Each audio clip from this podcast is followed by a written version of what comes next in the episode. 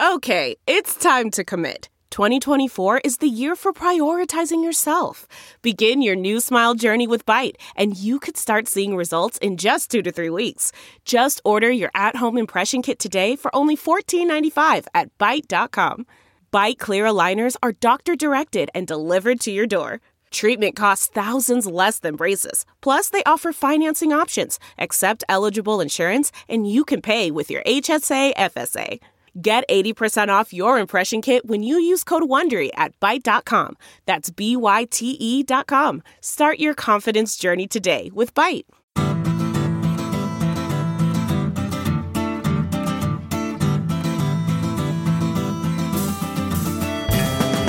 Beijing, hi.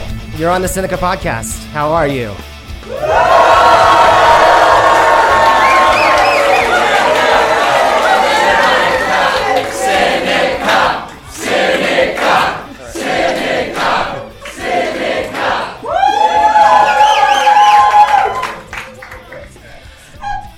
I'm Anthony Tao, the managing editor of SupChina, sitting in for Kaiser for a live taping of the Sinica podcast. We are in Beijing, where Sinica began many moons ago.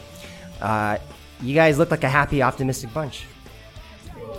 Uh, I myself am not. I believe that human beings are in for a very rough future everywhere, but it is always good to be in Beijing. It's good to be home. The Sinica Podcast is a weekly discussion of current affairs in China, produced in partnership with SupChina. SupChina is the best way to stay on top of the latest news from China in just a few minutes a day. It is a feast fit for a Kaiser of political, business, and cultural news about a nation that is reshaping the world. Kaiser? A feast fit for a Kaiser. Okay, what that's did new. Where did that come from? It's Kaiser's line about it being a feast of I get it. Okay, okay. Um, we are here at the Bookworm Literary Festival, a two and a half week festival extravaganza celebration, really, of uh, literature and ideas and expression. Uh, and art and music and all that. It is coming to an end. Uh, sadly, this is the last weekend, though I'm sure Peter Goff, who is the owner, and all of his hardworking, amazing staff will be happy to soon get their lives back. Yeah. Peter, Peter, thank you so much. Thank you, Peter, indeed. Um, although you're not done yet, you have to deal with us for this evening. And who is us? Uh, back in the co-host chair with me is David Moser, who is no stranger around these parts. David, it is great to see you again. Great to see you again too. We saw each other yesterday, didn't we? That's true. we did we did a taping uh, on your home campus at Beida. Uh, but in the immortal words of Wiz Khalifa, it's been a long day without you, my friend. Oh, thank you. Our guest back in the 90s was in a very famous TV show. In fact, four times. He is the only non Chinese person to appear four times on the CCTV Spring Festival Gala. Um, no big deal, it's only watched by a billion people every year. He is China's most beloved Canadian, or Whoa. or I should say, uh, he is a Canadian and still probably beloved in China. he is now combining Chinese comedy with Western stand up in an hour long show. Maybe we'll get to talk about that in a little bit. Um, and he is the Zhu Shiye, uh, the forefather of Chinese speaking foreigners everywhere. Bizu. Someone who set the bar impossibly high, if I might say. It is the man, the myth, the big mountain, Mark Rowswell. great to be back here at the Bookworm and on on Sinica again. This is my second time on Sinica, and I think I'm setting the record for the only guest to have been on the Sinica podcast twice, never hosted by Jeremy or Kaiser. Some kind of a weird vibe going You there. think, you think you're missing out? They assigned that to us. Yeah, they, yeah. Um, we are here to talk about language, specifically Chinese, uh, that devilishly hard language family spoken by about 14 to 16 percent of the world's population. Uh, most of those people are Chinese, uh, which, of course, um, the same can't be said of Spanish or English, for instance, uh, the second and third most spoken languages in the world. Uh, those are languages that have spread far beyond the borders of their origin. Along with Mark, we'll, um, we'll explore this and many other issues and probably range a bit farther from the homestead and into the territory of culture and identity and language as a tool for assimilation, perhaps, or eradication. Um, so let's start this discussion here, actually. Um, Frankie Huang, who is a, a SupChina contributor, a brilliant writer, uh, recently wrote a piece for us called The Actual Worth of Chinese Language Proficiency, in which he argues that we tend to overrate the importance of Chinese proficiency for job acquisition and career advancement in this country, and um, for, for foreigners, of course. And she argues that there are sunk costs to learning Chinese. So the language is especially hard, um, as uh, incredibly hard as anyone who's tried to learn probably knows. And you have to put in somewhere around a bajillion hours just at the onset to be competent. And then, and then because you've put in so much time just to be able to order off a menu, there's a sunk cost fallacy that kicks in because uh, you think, oh, I've already come this far, I might as well strive for mastery. But but the trap is, no matter how much time you put in, you never really get to attain that that level of uh, of mastery of at least you know compared to, for instance, a native Chinese speaker um, who gets her education abroad and comes home, uh, you know, hai gui, the, the sea turtles. Um, and if, if you're relying on language to save you, it won't because you're competing against these people. That's on one hand. And then on the other hand, you're competing against foreigners who, instead of putting a bajillion hours into language, they've used that time to develop real skills. Um, what do you guys think? Uh, that was an interesting article, but I think the main uh, commentary about the article was the idea, and this is not a new idea because when I was in university in the 80s, we everyone was saying, you know, Chinese is a great skill to have, but you have to have Chinese in something else. I think what's changed now from the 80s, and uh, a lot of the commentary on Twitter sort of reflected this too, is that it's kind of required. It's not a it's not a unique skill anymore for even for foreigners. Uh, it's kind of required. I, I, I kind of, you know, I think sometimes I, I overuse this analogy, but I kind of flip it around the other way. I mean, if you went to America and your only skill was that you spoke English, you'd probably have a bit of trouble too. You got to speak English and have some other skill, right? I think for me, I'm in kind of a strange situation because I, I'm I'm in kind of a weird career that's hard to define. Like Dashan is famous. What is he famous for? He he speaks Chinese. and like what does he do? Well, he speaks Chinese. You know, because a lot of what I do or what I'm famous for, of course, the comedic skits and everything, is very hard to measure. So even now, 30 years later, I'll, I'll do a performance and uh, you know, I had one that sort of spread around the internet uh, this last uh, this last Chinese New Year, and a lot of the commentary is still focused on language. Wow, his Chinese is really good. So because comedy is something that's really hard to measure, right? He's famous for doing comedy. No, he's famous because he speaks Chinese goodly. um, so I don't know. I mean, this is a huge issue, and there's a lot to unpack in there. But I, I, I do think that. I think, uh, and I don't think that's a new thing. I think you have to Chinese is an important skill. It's, you know, it's again, to use this American analogy, if you didn't speak English, you can still get by in America. You can, you can live, you can work, you can have a career and everything, but it makes everything much more difficult, right? So speaking English is an important skill, just as in China, speaking Chinese is an important skill. I just want to say really quick, um, the uh, the skit that you're talking about, the stand up, was the one that you did in Toronto, right? The yeah. Beijingers can't speak Cantonese, and including was, me because I'm a Beijinger. you try to speak Cantonese, and people can tell right away. Oh, you're a Beijinger. Yeah, yeah. I speak Be- I speak Cantonese like a Beijinger. so that uh, that I, I, had a lot of fun with that one. That uh, actually, uh, it's um, interesting too because it's sort of the commentary half has been, oh, this isn't really xiangsheng, it's stand up, and then the other half is saying, oh, this isn't really stand up, that's xiangsheng. So I seem to have sort of found a middle ground in between it. But I, I consider it a xiangsheng because the, the central part of that skit actually was not original composition. You know, stand up, it's very important that you're, you're writing your own material. Xiangsheng, you're allowed to steal other people's material. And, and, uh, uh, and, you know, about a third of that was something that I actually had picked up from my, from my mentor, Jiang Kun. But I think it was, uh, uh, I'm kind of proud of it that way in that it's, it sort of straddles stand up and xiangsheng and it's neither and both which okay. is what I was trying for. Before we stray too far into that, by the way, everyone should go check out that uh, stand up. Um, it's on his YouTube channel. It's really excellent. If you just search for Beijingers can't speak Cantonese, it comes up. David, you want to weigh in? Um, uh, you know, I used to say that uh, to people who'd ask me this question because it, it came up it came up in my life because I was in the middle of the '90s. I'd been 1990s, not 1890s, and I'd been uh, learning Chinese for almost more than 10 years, and I was thinking, why am I not making more money?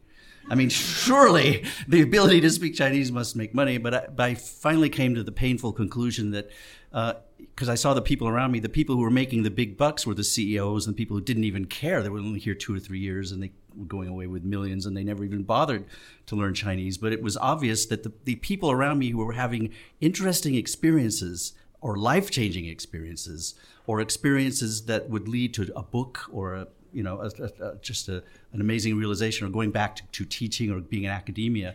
Those were the ones who were speaking Chinese, and that's something that they parlayed into a, career.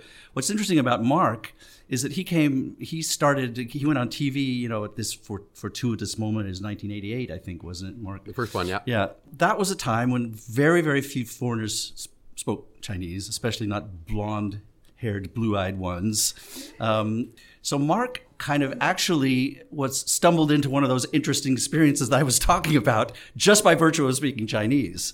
Uh, so he's actually not a counterexample. Mark also uh, you know, I suppose now you're making the big bucks, right? But back then you were just getting 300 kuai for, well, a performance. But you you were able to have that experience because you had gone to the to trouble of learning enough Chinese to go on national TV. Well, but on the financial point, I was at that point I was on a I was on a scholarship that I remember was 183 renminbi per month. and I still saved up roughly 100 renminbi. There was, there was, there was nothing to buy. 183 was like more than enough. Mark, Mark and I were Mark and I were at Beida at, at this foreign, foreign students dorm, Shaoyuan. There, we were there in the same same dorm. Yeah. And it's true. I mean, we I ate on about the equivalent of sixty cents a day. Uh, so a 158 kuai stipend would take you a, a, long way. The most I remember specifically, the most expensive thing in the cafeteria was equar. That was That's like right. the most. That was yeah, 1.2 there's no there Sanlitun wasn't like this. There was no craft beer. You couldn't get a great leap or a slow boat. But there was Baijiu. There was Baijiu. We did. can I can I have one by the way? um, so Mark, you made a good point. Even now, the value of having Chinese language for a foreigner would be higher for someone like you, uh, Caucasian, white face even here compared to someone like Frankie who is ethnically Chinese, for instance, right? The, yeah, I think that that's something that she didn't really touch on in the article too. Is that there's always, of course, that racialized. We're not supposed to say racist, right? It's racially tinged. um, there is a there is a racist element to it, where overseas Chinese, where ethnic Chinese are expected to speak Chinese, right? So you're held to a different. Someone like Anthony is held to a different standard than I am uh, even if we if even our background was identical. So th- I mean that's that's an issue w- as well that I don't think she really touched on in the article. There's another flip side to it that I've heard over the years too is that by speaking Chinese, that's actually a negative. That uh, you lose respect. Uh, the people that sort of uh, promote this idea. None of them speak Chinese, I find, but they. I, have had I've had friends say, you know, that Chinese respect the ugly American. They don't respect. They don't respect the sensitive, uh, understanding uh, Chinese-speaking foreigner. They they they like foreigners to be foreign. But how? but how would they know? Because they don't know what they're saying they behind their back, yeah. right? Yeah. But you still, I mean, to uh, to follow up on David's point too, you, there still is that perspective that you know I don't really need to speak Chinese because we have translators. You get a lot of that from senior executives, and I and again I think they just they don't really know what they're missing. And they don't really see how people are working around them because they don't speak Chinese. I think that's something that senior yeah. executives really miss out on. Yeah, many business many business deals crashed and burned because the executive or the person in charge had no idea what, yeah. what the underlings or other people he was ordering around, or she or she was ordering around. Well, doing. I think that part of Frankie's point, though, those people could never actually uh, carve out enough time to learn Chinese to a point where they could uh, monitor monitor their, their people in the Chinese office in, in that language. Well, here's here's the thing. Chinese, because of its special characteristics, we can talk about. I mean, it is it is so hard. It's the, the difficulty lies mostly in the script, rather than than speaking. But Chinese is probably the only language that we would normally learn and use professionally. We, we as Americans or foreigners, uh, Anglophones, um, that for whom the the uh, it would be a very very uh, rational and sometimes very sane decision just to not learn the language or not to learn to read the language. Can you imagine going to France and being instead of being setting up a business saying, "I'm going to learn to speak French, but why learn to read?" Yeah. It's a, it's a, it's an, it's an impossible counterfactual because that only makes sense in Chinese. In, in, in French, languages like Spanish, reading, writing, and, and speaking is a composite skill. The three reinforce each other. Once you learn to speak, you can learn to write, and you can read. Only Chinese breaks that circle. And it's, I've met lots of expats, there are probably some in this room, uh, who speak great Chinese, and they said, "Oh, fuck it, I'm not going to read newspapers. I mean, why in the world would I go go, through all that trouble, right?" I'm going to speak reasonable. Chinese, but I'm not going to learn the tones. That's another one. I don't need the tones. But you know that actually that is okay to a level. I think if you're coming to China as a tourist, say you're going to you're, you're you know re- do a really good trip around China. You're going to spend two or three months traveling in China. It really is worthwhile to spend a couple of weeks. Do a night course or something, learn some Chinese, and at that point you don't have to learn characters. Learn basic phrases and everything. That's enough for basic tourism. But anything beyond that, you need the characters. Yes and no. You want to get you want to get into this now? Or Yeah, let's, let's, let's get into this. Um, yeah, the, the term. by the way, by the way, let me before you get off of tones. Actually, you, tones are also overrated. In some sense, in some go. sense, Hot Moser's tones, uh, people can uh, you can read pinyin text. Chinese people can read pinyin text without tones and get ninety nine percent of the meaning. You don't need the tones. And there is the famous experiment of the Chinese robot. And you know, robots speak with a monotone, just one tone. This is a robot. We speak like this with just one tone. So 我我是中国机器人，我现在说中文，你能听得懂吗？我说什么话你都能听得懂吗？复复杂 复复杂的话你都能听得，简单的话都能听得懂，方言你也可能听得懂的。You don't need the tone. The tones are not the, the, the, the crucial thing in understanding. It's it's other aspects. So yes, that's why foreigners can go in and say, you know, they say things and people understand them. It's not has nothing to do with the tones actually. Do they though? Uh, Do they? I, foreigners often, the, the ones who use erratic tones, are not understood. No, the, the yes, that's true. I mean, if it's bad enough, if it's far enough from the from the, uh, but the main thing is the the sounds, the, the phonemes, and also the grammar. If if you if you come in with absolutely fractured, surrealistic grammar.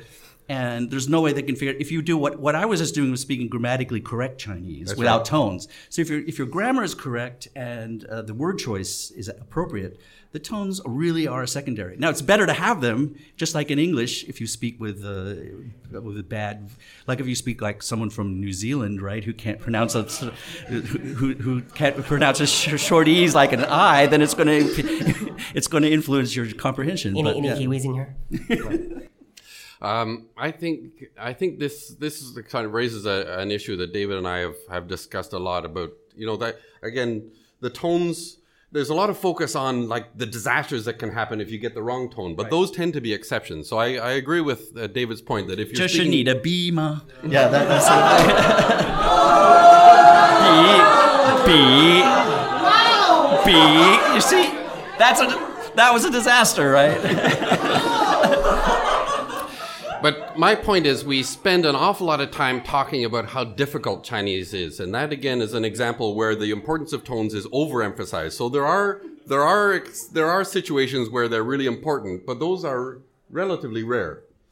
Um, this is this is my main point with learning Chinese is that we spend spar- far too much time talking about how difficult it is. Learning any language is difficult. There are certain things about learning English that are more difficult than learning Chinese. For instance, our totally screwed up grammar, where Chinese grammar is very simple and relatively easy to eh, relatively easy to learn. There are other aspects of Chinese that are more difficult than English. Which language is the most difficult, right? Uh, You know, one way to really offend Chinese people is to tell them that Japanese is even more difficult than Chinese. Because frankly, Chinese are proud of the fact that their language is really Yes. difficult. Yes, that's So true. This is my problem That's with true. This is my problem with Chinese teachers is that they sort of have this Jekyll and Hyde mentality, right? There's where they they're really eager to teach students. They really want students to learn Chinese and everything. But the very first thing they'll tell you is, "You'll never be able to speak this language." now let's begin. it's like that's not the way. That's not the way to teach language. True.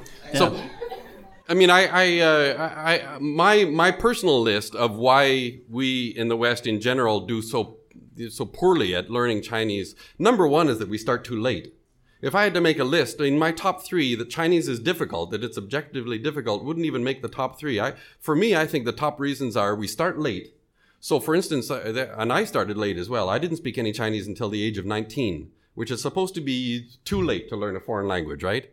Um, and I was able to overcome that. But in general, we start like I did at first year university. Can you imagine, again, to use this flip side, if a Chinese person learning American studies, you know, studying American society and politics and everything, started in first year university by learning the alphabet?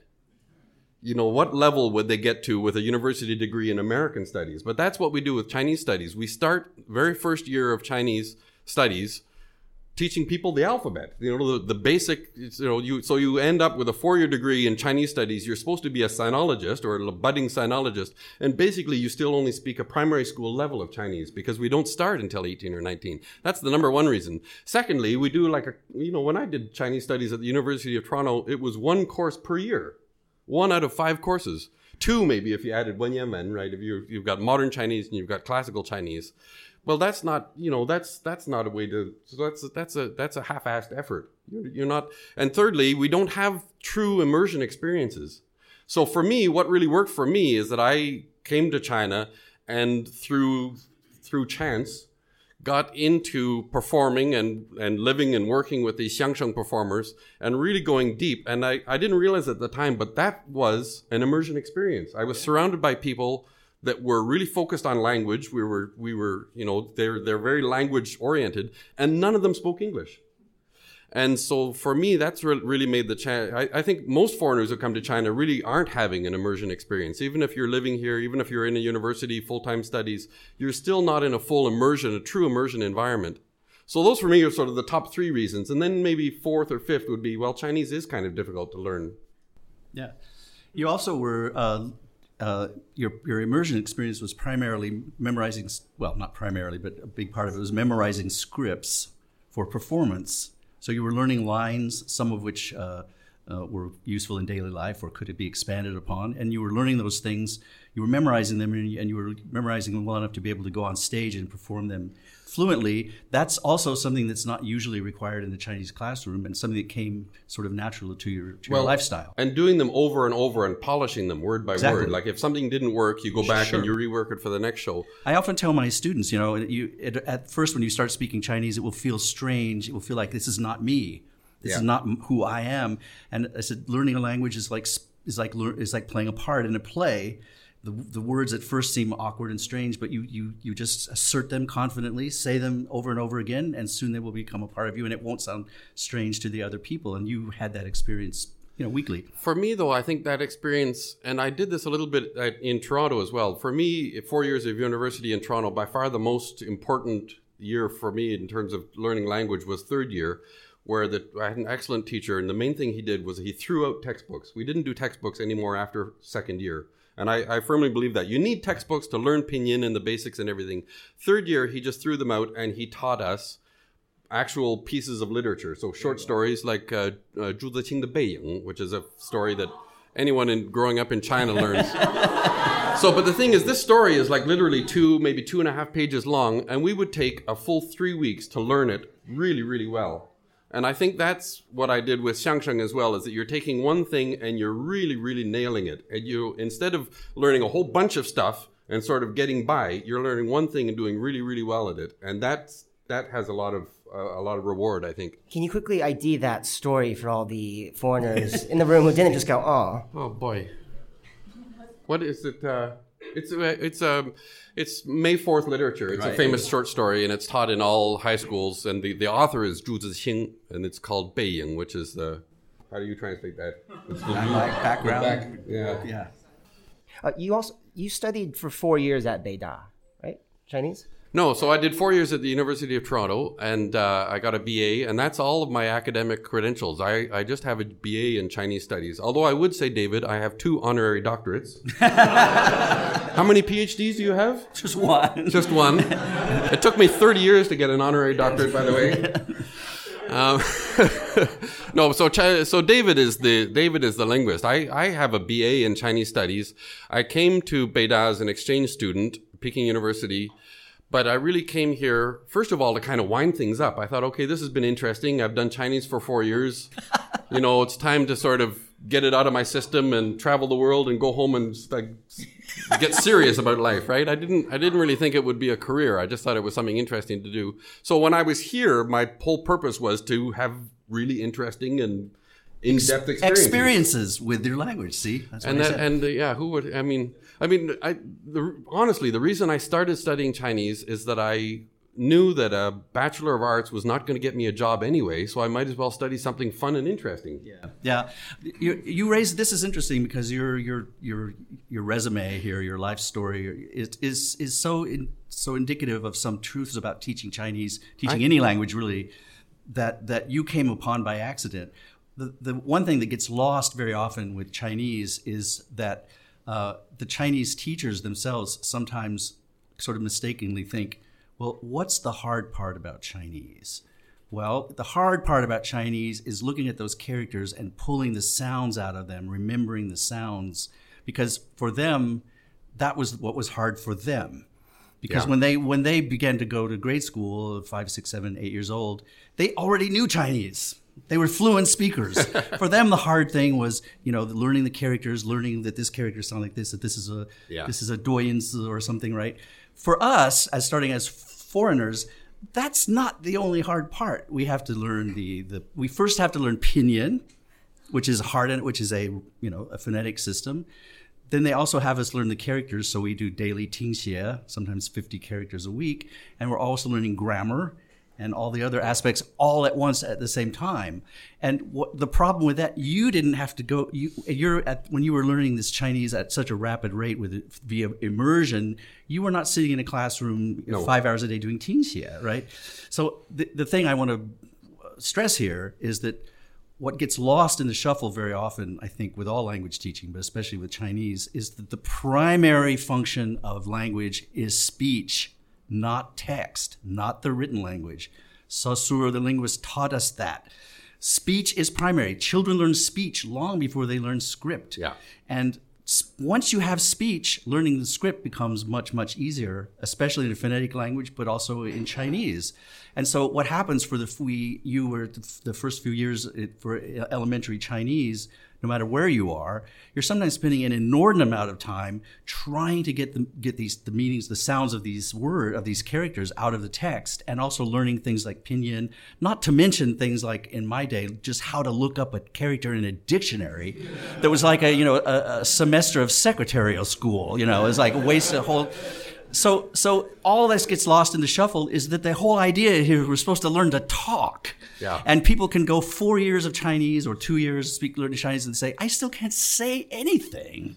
you know, I'm still so caught up in this world of characters. You sort of jumped beyond, you sort of leapt beyond, you transcended all that by just jumping into performing on TV. So, and not so much on TV. It's more it's more the live performing because you it really is comedy is a dialogue with the audience, and you have to elicit a response, right? You, the audience has to laugh, or it's a failed performance. So it's very much a dialogue that way. You have to reach you have to reach out. You have to touch them somehow, and they have to understand what you're getting at. Um, but I I well, think can I just point out something real quickly? Though? The reason they laughed first, and this, some of people don't know this, in a certain sense, the reason they laughed at your first skit, which is where you got the name Da Shan, Yeah. is partly because, in fact, your Chinese wasn't that good.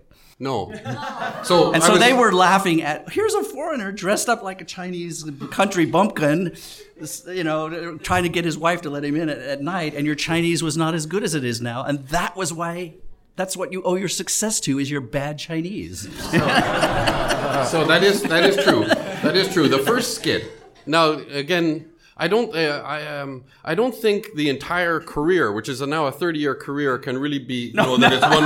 No, it's one. I didn't mean to imply that. No, but what I mean is, what I mean is, what actually, so how I became famous was a series of two or three performances over those first couple of years. The first one was the whole idea is that we were obviously foreigners, but we were playing Chinese characters and we were speaking real down to earth vernacular Beijing, but doing it with a foreign accent. Yeah. So it was that that was that was funny. It was like really Chinese, but they're so foreign, right? So that was the funny thing. I think the thing that really sort of cemented my image on television was the follow up that to that the second year, when the first time that I did Xiangsheng with Jiang Kun and Tang Jiezhong. And so everyone remembered me from the previous year from that that funny skit. And then all of a sudden here I am. Now I've been in China for say 15 months Uh, and, you know, I've been running around performing. My, my accent was much, much better in the second Yeah. year. And now I'm performing not with another foreign student, but with two of the top level comedians of the Right. day and getting the better of them. Right? So- Right. And showing them up. So that was, that was sort of the one two punch. Uh, you studied under uh, Ding Guangquan, is that right? Yeah, so Ding Guangquan had a huge impact. Uh, I the first public performances, the big performances, the CCTV ones were with Jiang Kun, um, and that could have been, you know, this, the 昙花一现. It could have just been a. Uh, can you translate that for me? No. a flash in the pan. A flash in the pan. A flash right. in the pan. And it would have been, except for uh, Mr. Ding, Ding Guangquan, took me under his wing and we worked as partners for three or four years, actually following up and doing this as a as a full time endeavor. And I think that's what really made the transition from just sort of a novelty on TV to actually being an accepted performer of, of Xiangsheng. And I, wa- I just want to get Ding's name out here because um, he is such a titan in the Xiangsheng industry. He was a mentor. He had a lot of foreign students, such as yourself. Yes, and thank you for mentioning him, Anthony. I think that's very important. He just recently uh, passed away last year. Last year, yeah. And um, he's not very well known here, but it's true in a way. In some sense, Da Shan would not not be here in a, in a sense without Ding Guangquan, or maybe. Yeah. But certainly, uh, I was his disciple as well, and. I don't know how many students he had, many in, in the hundreds perhaps overall. Uh, but he was a, a, actually an amazing figure, a cultural ambassador who taught so many foreigners xiangsheng and uh, kuaibanr and other sorts of qi, Yi. and uh, all with, with no pay. He never took any money. Um, he treated us with respect. He treated he treated his students. Uh, he would teach students no matter what their Chinese level he tended to to create scripts and conditions that sort of made the most of their particular strong points or weak points. Yeah. He used to tell me he'd give me scripts where I was sort of muddle headed and kind of forgetful because that's how you are, right? and he he was a wonderful person, and we miss him. He's very sad, and uh, he, he, in a certain sense, a lot of foreigners owe their good Chinese to this person named Ding Guangquan, who was Hou Baolin's last student, Yeah. actually, right? So thank you for mentioning his name. I think one of the things he did too is that he really tried to, you know, foreign foreigners on Chinese media tend to be really compartmentalized or uh, fetishized. You know, you're playing a certain role. You're playing the foreigner, and he really he really tried to get away from that. And usually at his own expense. It was always the students getting the better of him. Exactly. And uh, that actually, he had a backlash. Uh, there was a backlash against that in the industry where people saying, you know, you can't let these foreigners have so much fun with you. You know, they're the they're the stupid foreigners. They, you know, you've become the stupid Chinese, and it makes us look bad. But he he really was trying to bring out what was what each student had the best, and and uh, and really get beyond that sort of just having them play the token foreigner. And so for me, yeah, for us, I mean, it was it was very much a partnership because he wasn't he, he wasn't all that well known in China either. Um, so I had the I had the name, I had the the image, the the the the the fame that brought these opportunities per, to perform. But he was the guy that knew how to do it. I, I wouldn't know how to do it by myself. and so um, yeah, that had a huge impact on me. Yeah. Uh, on the topic of uh, foreign foreign entertainers in China, um, often called dancing monkeys, unfairly, if I might say. Um, since you've sort of retired from this scene, uh, you know there have been several foreigners who have made a name for themselves on social media and doing short videos, but no one has really risen to anything close to your level of fame and success in the mainstream, the Chinese mainstream. Why? Why do you think that is? Bribery. Um, I think in many ways we, with new technology and new media, we really haven't progressed. I think in some ways things were more open previously. I think now um, they're very much you're still really strongly pigeonholed into playing a certain role. Um, you know, one of the things I've done over my career is that I've really resisted ever trying to do to be part of the foreigners show. So whenever they had a special that would highlight foreigners, I just naturally had a reaction against that. All of my performances were with legitimate professional Chinese entertainers, performers, and usually at a big uh, variety show that was not sort of a foreign theme thing. It's just I happened to be a performer. I mean, I it's been kind of a it's been kind of a a, a strange uh, balancing act where I don't deny that I'm a foreigner. I mean, that's part of my identity, but I've never tried to just be the foreigner, right? I, I, I, uh, I don't pretend I'm Chinese, but I try to be the best xiangsheng performer I can. And the fact that I'm a foreigner is just part of my background. You know, I often use the, I often use the analogy of, you know, I'm, I'm male. So, you know, that defines certain things about me. Males are different from females, but that doesn't mean everything I do, I do because I'm male. Sometimes I'm just a person. So the same thing with, you know, not everything I do is because I'm a foreigner. I'm, a, I'm just, I'm Dashan and this is who I am and I'm doing a show. But I think now with media, people, eh, I think now we've become even more sort of compartmentalized where you have to be the foreigner.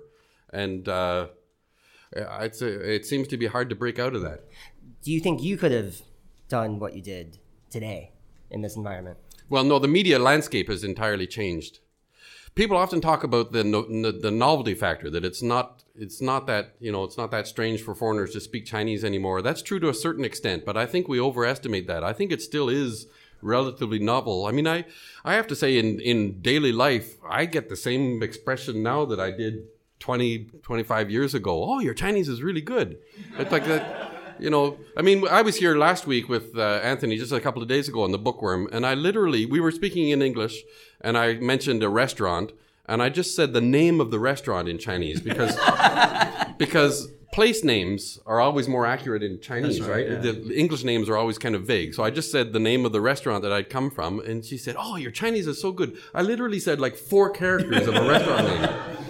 So she didn't recognize you because of your beard. Okay, the beard. But it, you know, it's same thing. Like taking taxis and everything. The reaction you get as a foreigner speaking Chinese now in 2019 is not really all that different from 20 years ago. Right.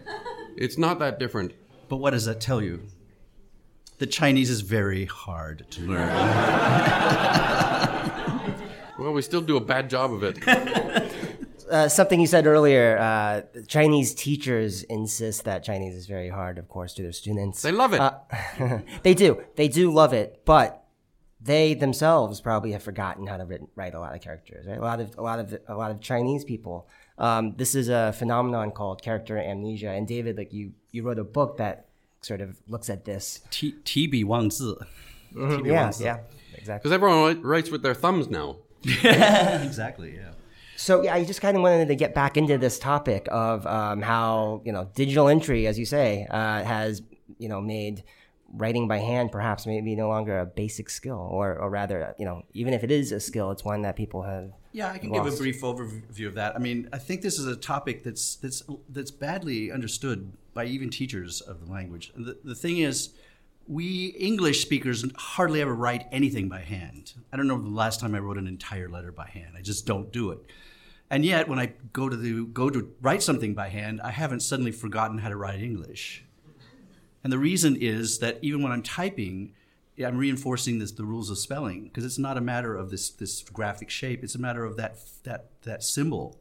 So my writing by computer does not impede my writing by hand, except it may look bad, it may look sloppy. I can't even write my signature these days. But uh, but for a Chinese person, the act of physically writing those graphs on the page and typing them with Pinyin or speaking them into a way, into Weixin or whatever, uh, if they lose touch with that physicality of using the pen to write, you go a year, two, three, four years, you suddenly find yourself tibi wangzi. You lift up the pen and you can't. How do I write this character? And right? the easiest words too, like egg yes, or certain vegetables. Yes, yeah, exactly. I've seen people with PhDs who've lived in the U.S. for a few years and they suddenly can't write, you know, egg. Or as for the Chinese people in this audience, if you say, oh, you write da pen ti, sneeze. How many of you can write T? Da pen ti. Just think, they're all shaking, some shaking their heads. Can you imagine? Can you imagine an audience of educated English speakers from Harvard or wherever? Said, "Can you remember how to write sneeze?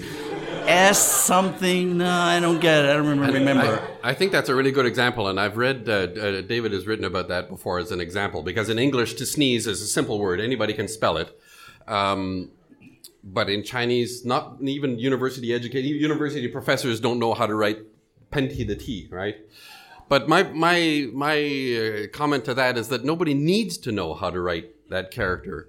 And the technology now is having an impact where it will become less and less important to know how to write that by hand.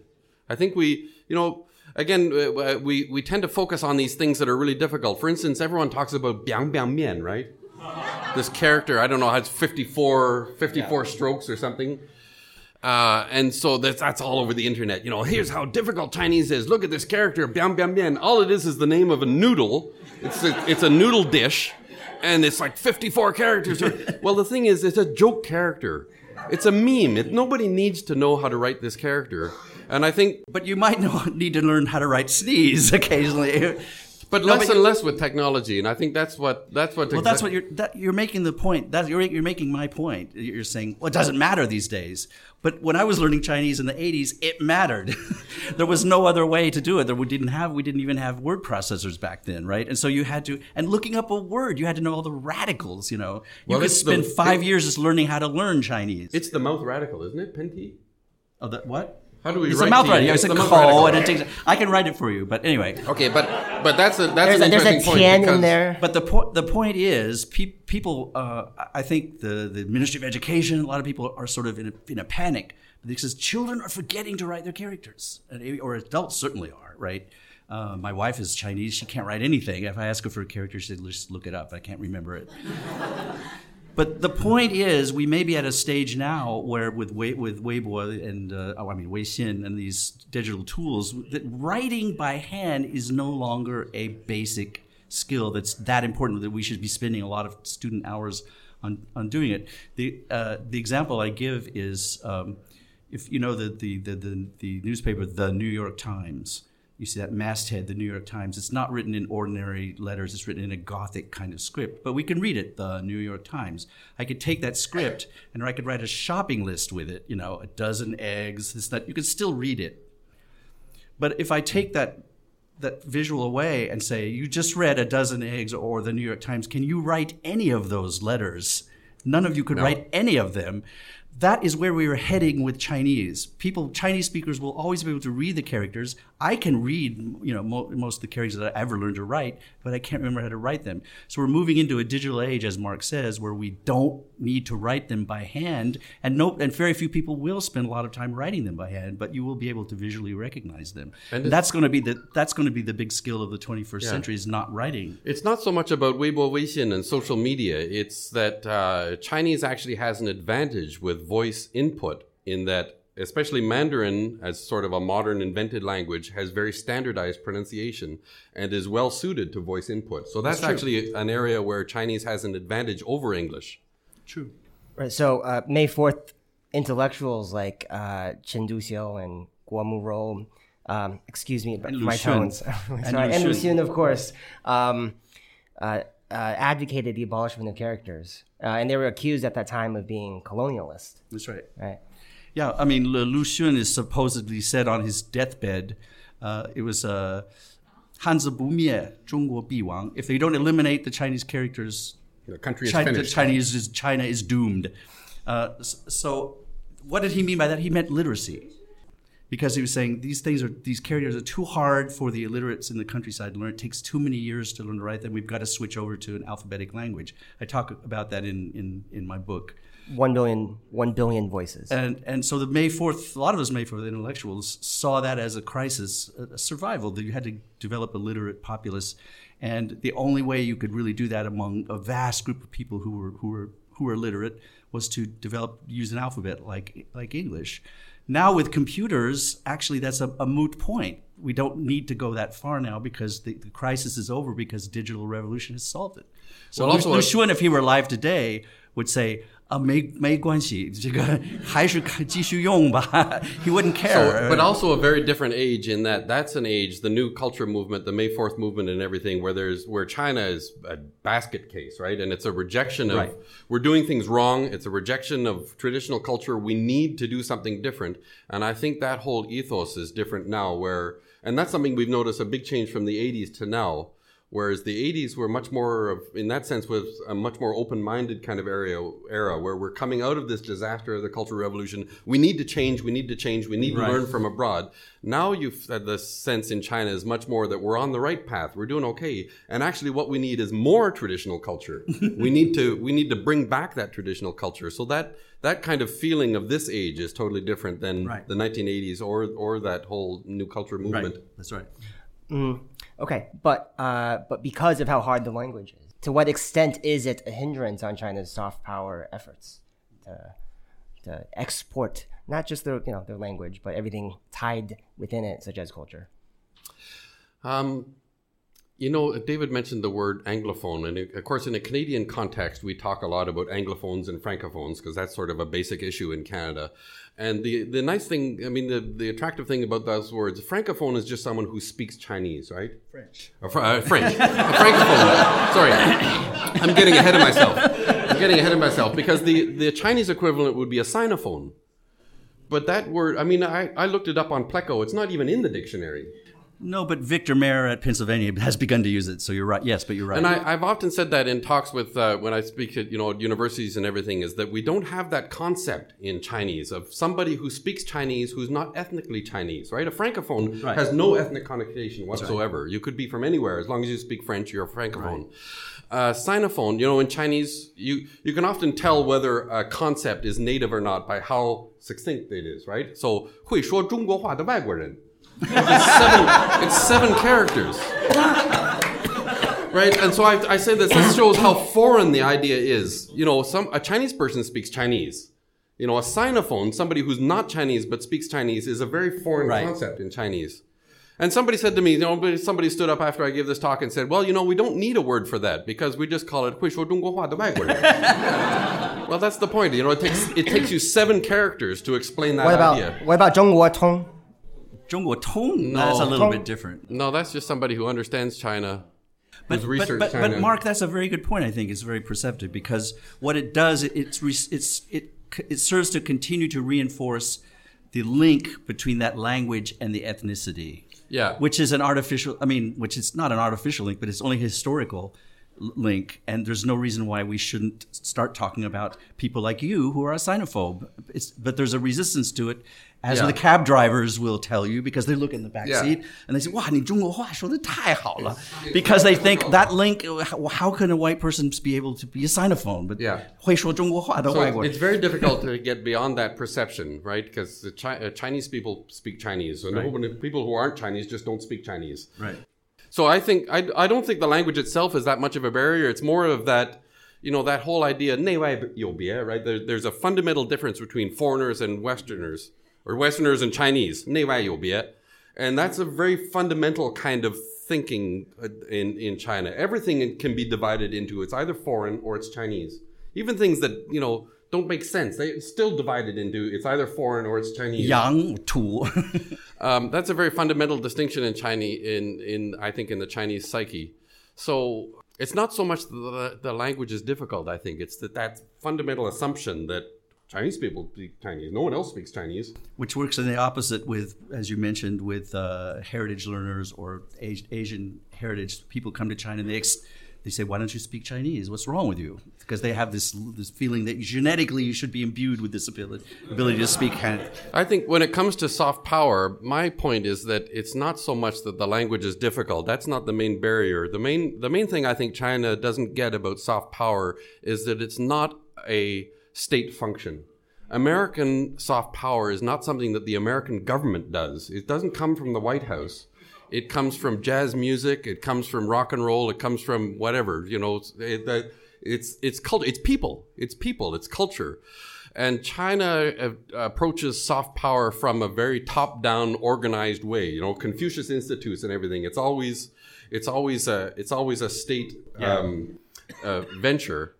And I think Chinese, uh, it's not just government policy. I think Chinese people themselves, when they, because of this concept of 内外有别, right? When you, when you are with foreigners or you're in a for, you're you're an ambassador for your people you're you're you're an ambassador you know and they immediately tense up and they become really phony right? They don't. I think that's one of the things. Like Mr. Ding was a great example of true Chinese soft power because he was just a person dealing with foreigners on a person-to-person level, and it's very difficult. First of all, the Chinese state sort of organizes everything, so it all has to be like an official an official uh, program.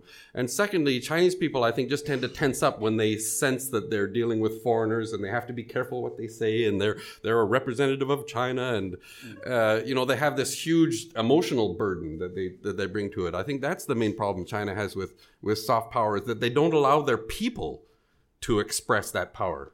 Yeah, that's amen to that or amen, whatever we say. That's uh, that, that's that's very true.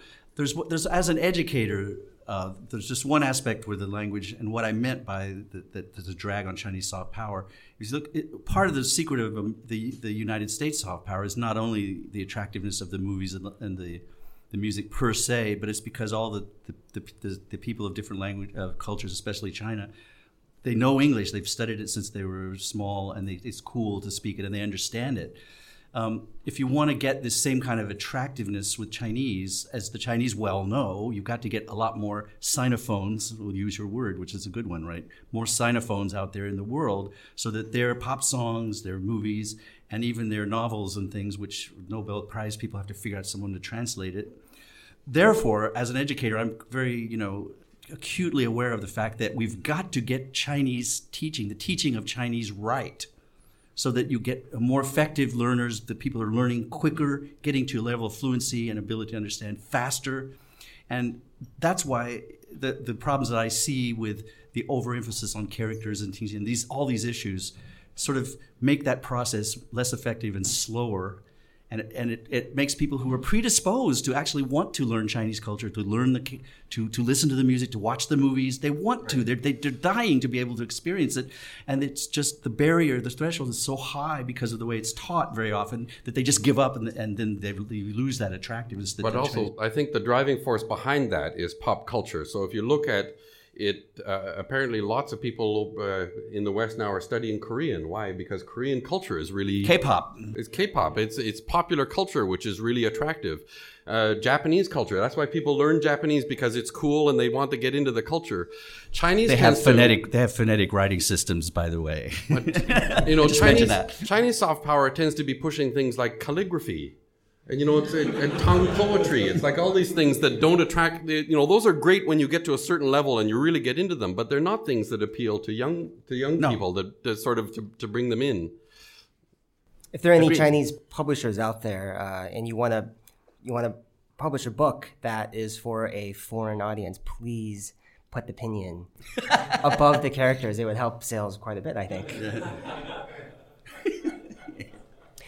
I came across an interesting article on um, dictionary.com, of all places, uh, very recently about language denialism. Um, I don't know if you guys have heard this term, but um, it was expounded on by uh, this guy named Gerald Roche, who is an anthropologist at Australia's La Trobe University, uh, expounded upon on, on Twitter, of all places. Um, and he mentions things like accentism, which is discrimination based off accent, like making fun of people who speak Hebei Hua or something. Um, uh, hey, my wife is from Hebei. no, this is wrong. Accentism is wrong, oh, is what okay. I'm saying. Um, and uh, and he mentions um, you know China specifically in this thread. Uh, you know, he lists a lot of different examples from different countries, but what he says about China is China has 56 minzu or peoples, each with one language. Chinese, Chinese linguists count about 130 languages. Ethnologue lists 299. Um, PRC counts one indigenous language in Taiwan. Taiwan counts 16. Tibetans speak one language or 30 plus. Um, what do you make of this? And this is uh, so the last thing we'll, uh, we'll really dive into. It all, well, it raises that issue of what's a dialect and what's a language, right? These are these are sort of regional languages. That's a linguistic. Right. With the, I also talk about it in the in in my book, A Billion Voices, available not here.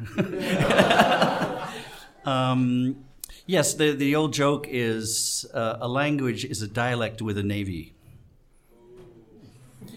Meaning there is no there is no actual linguistic distinction, hard line between a, a dialect and a language. It's it has it's a political definition more than it is a linguistic one. So because Portuguese has a navy, we say it's not a dialect of Spanish. and so forth. So China is a very complicated situation uh, because we call these different regional uh, lang- languages fangyan, so the language of a district, right? Um, and so there are actually, if you just speak of the Han, la- the Han languages, some of those are merely accents, as you say. I mean, the Hebei dialect is basically uh, about as different as, as what I'm speaking, and somebody like Texas might talk like this, you know. That's a that's not a language difference. That's a dialectical difference because Or the Canadian sitting beside you. yes, right. Out and about the house. You were about about to. Say, I can't do the about About about.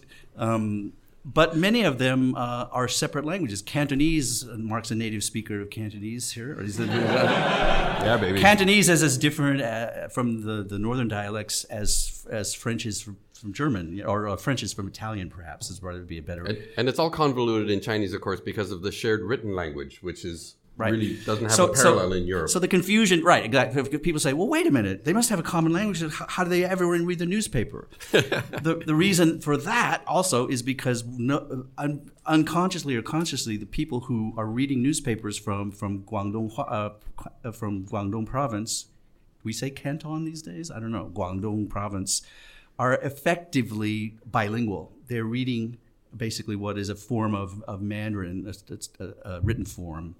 Uh, nowadays, you would say it's Putonghua because that's the standard that's been adopted. But they, when they speak to their relatives, they use different words, different grammar, different words for family members. It is a different language. And people who, who Mark is, is the expert on this. You can tell us about Cantonese versus Bei, Beifanghua. That was. Uh, this is another thing I get. Like, you, you get up and you do a comedic skit, but people don't treat it as comedy. It's like a it's like a lecture, right? I'm, I'm actually you- giving a lecture. You No. did give a, it was a lecture and a comedy skit. It was that's brilliant. That's what's good about it. Yeah, but the reason it's comedy is because it's only half true. It's, it's half true and half bullshit. That's what makes it comedy. So I get a lot of comments about the bullshit part. I wasn't giving a lecture, okay? What was I going to say? Up, I think the standardization of the Chinese language, Putonghua, which I always find to be an ugly word, like Put- Putonghua. I don't, we, uh, you know, I, I wish they had a better word for Mandarin in Chinese than just Putonghua. Although it, it could be called the common tongue, right? It's That's what it is. That just common tongue, common which tongue, kind of sounds like it comes from Middle Earth or something. It kind of sounds like Lord of the Rings. Um, there's a tremendous amount of pride in that, I think, in the standardization of the language and how that has tied this country together and made it a modern, unified nation. Right? That's been that's been a central goal from the from the New Right. Culture movement, and then through the 1950s, this uh, so-called New China and standardization of Putonghua and spread across the country. Uh, using things like Xiangsheng, which that was That's one right. of the early roles of Xiangsheng was to promote this Beijing-based dialect there, around the country is the, the there is a language. Xiangsheng piece just called uh, oh, yeah. whatever. But Hou Baolin did it. Yeah. So there's a perception in China that that's nation building, right? We're we're taking this really diverse nation that's been you know ripped apart and we're bringing it together and we're building a modern nation through a unified language so there's there's a lot of pride about that but of course that uh, has also been done to an extreme where this northern dialect has really you know there's a lot of resentment against it not only in guangdong but also shanghai or other places that have a very strong regional identity that are very proud of their own language and are not, and, uh, unable to study it in school or use it on media or anything. So that's there's some tension there. But i think in in general it's very hard to sort of explain to Chinese people that the nationalization of the language and the promotion of a common tongue has been sort of an imperialistic negative thing. I think that's really seen as one of the of the building blocks of a of a modern unified nation. Well, they certainly thought so. That was you know one nation, one language, one people. The sort of the vision they had, which is never true in any any country ever. But they had this vision that the the foreign powers had that feature. So, but but yes, they they they. There, the, there was two goals. One was mere communication because there was a serious communication problem. People just couldn't talk to each other. That's why the old the stereotype of Chinese when they were talking to each other would write characters in their in the palm of their hand to, in order to be understood. So communication. Or in the air, right? They or in the air. You're yeah. supposed to follow that. Yeah, right. With a Xingshu or what? It's like they're directing Beethoven's Fifth Symphony or something. but uh, the other, the other uh, sort of priority, as you as you say, was was national unity. And those have both always been the, the two goals, as you say, because they want to, you know, how can we how can we be how can we be speaking Chinese if everyone's speaking a different language? So Yeah. so the problem is they haven't quite even to this day they haven't quite figured out or very, very or haven't been very clear about exactly what the goal of of universal te- teaching Putonghua is. Uh, you know, if so because if as as long as everyone can understand it, does it really matter if they can speak? The Minister of Education estimates there's as many as 300 million Chinese who still cannot speak Putonghua, though they understand it passively on the radio and TV.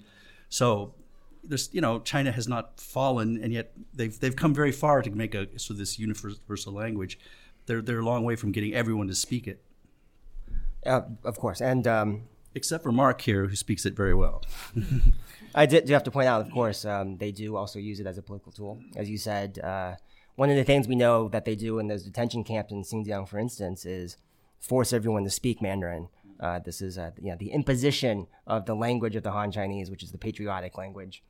You know, the, I, I would say not just uh, politically and administratively, but also culturally in China. Whenever there's a problem, the answer usually is more control, more standardization. You know, right? 标准化、规范化，呃，加强管理。uh, 太 increase 中国化了。 yeah, it's never it's never oh we're having a problem here we need to open things up and just let it sort of grow organically right that never happens in china it's always it's always about control and and top down control and standardization like whenever there's sort of you know in the Olympics, right? When there were there's a huge crackdown on unstandard English. We need to make stand. We, you know, they and I often say English is a language with no standard, right? There- there is no Yeah, standard. exactly. You notice Chinese have a lot of trouble sort of determining whether to learn British English or American English because they always want to know which standard Is right, is correct. Yeah. Which one is correct? Yeah. Um, so I think that's a cultural that's a cultural thing as well. There's a, there's a need for one standard and why yeah. So I mean, if you if you talk about the again, you know, the issue in Xinjiang and uh, and the imposition of Han culture in Xinjiang and everything, that is not something that most Chinese find is objectionable. That seems to be that's just part of the nation building, right? We need to everyone needs to be the same. That seems to be the reaction. Unfortunately. uh, on that note, On Mark, that downer. uh, thank you, thank you so much for joining us. Um, That's it. I thought this was a two-hour special. Before we get on to recommendations, I need to remind everyone that the Sinica podcast is powered by SupChina. Visit supchina.com to subscribe to our newsletter and read great original writing that we're featuring. Uh, please also follow us on Twitter or on Facebook, where the handle is SupChina News. The best way to support what we do is by signing up for SupChina Access, which is our members only section that includes extra content and analysis, plus access to a special Slack channel where you can talk to editors and, uh, you know, bother us. Um, okay, on to recommendations. David, why don't you start us off? Okay, so I'm the Jeremy, huh? Okay. Uh, well, I was going to recommend something, but we're here in a bookstore, and there's books all around. And uh, I'm looking at our friend Graham Earnshaw over there. So I thought actually what I would do is, is recommend uh, for people who haven't gotten on their website to look, investigate uh, Earnshaw books uh, online. And Peter just did that, but I'd like to mention it again. He, uh, Graham, Graham, who's a musician by the way, and was just playing war, backup or what warm up band, I guess, for us. Uh, he's a talented singer, writer, songwriter. But uh, he just told me they publish 25 books a year. That's a, an amazing output. You know, that's very prodigious. I mean, they can't be all that good, right? Some recommendation. some recommendation. But get online. Look, there, there's a great, there's a lot of reprints. What I love about it actually are the reprints of the old expat writings about China and Beijing that he reprints, and you can read what people said about you know the expat community, but also novels, uh, things that peripheral of China or things about Chinese history. It's just a wonderful resource of great books, and it's just uh, you owe it to yourself if you're if you're a Chi- if you're a sinophobe or a sinophile to get online and investigate. Lots of great books. Don't get online. Read books. Uh, uh, Graham is also he's a he's a folk musician, and on Bandcamp he has several albums for five dollars each. Uh, Two that as well. recommendations for the price of one. Great. Okay, David. Uh, sorry, Mark. So I would like to recommend uh, an internet show, which is really rare to find anything really. Of, of, I'm sorry, what's on Weibo is here today again. I don't want to say anything bad about Weibo, but you know, the, I mean, working in media now, it's kind of a depressing time. Um, it's a it's a difficult time to work in media. There's more restrictions than ever. And when you do good stuff, I mean, there's so much more media now. It's very hard to make an impact, right? Um, and so there's sort of a tendency to produce quick and dirty garbage because that's what uh, that's what appeals. Um, and plus all of the restrictions now on, on media. There's one there's one internet series that I uh, discovered a couple of years ago. I think it's into its third series now. It's called uh, Yao. So this is for this is for Chinese speakers. It's hosted by uh, Xu, Xu Zhiyuan, which is who you can find on the SupChina website. He published an article a couple of years ago on SupChina called "The Anaconda and the Elephant." Um, very interesting article. That's a good place you can start.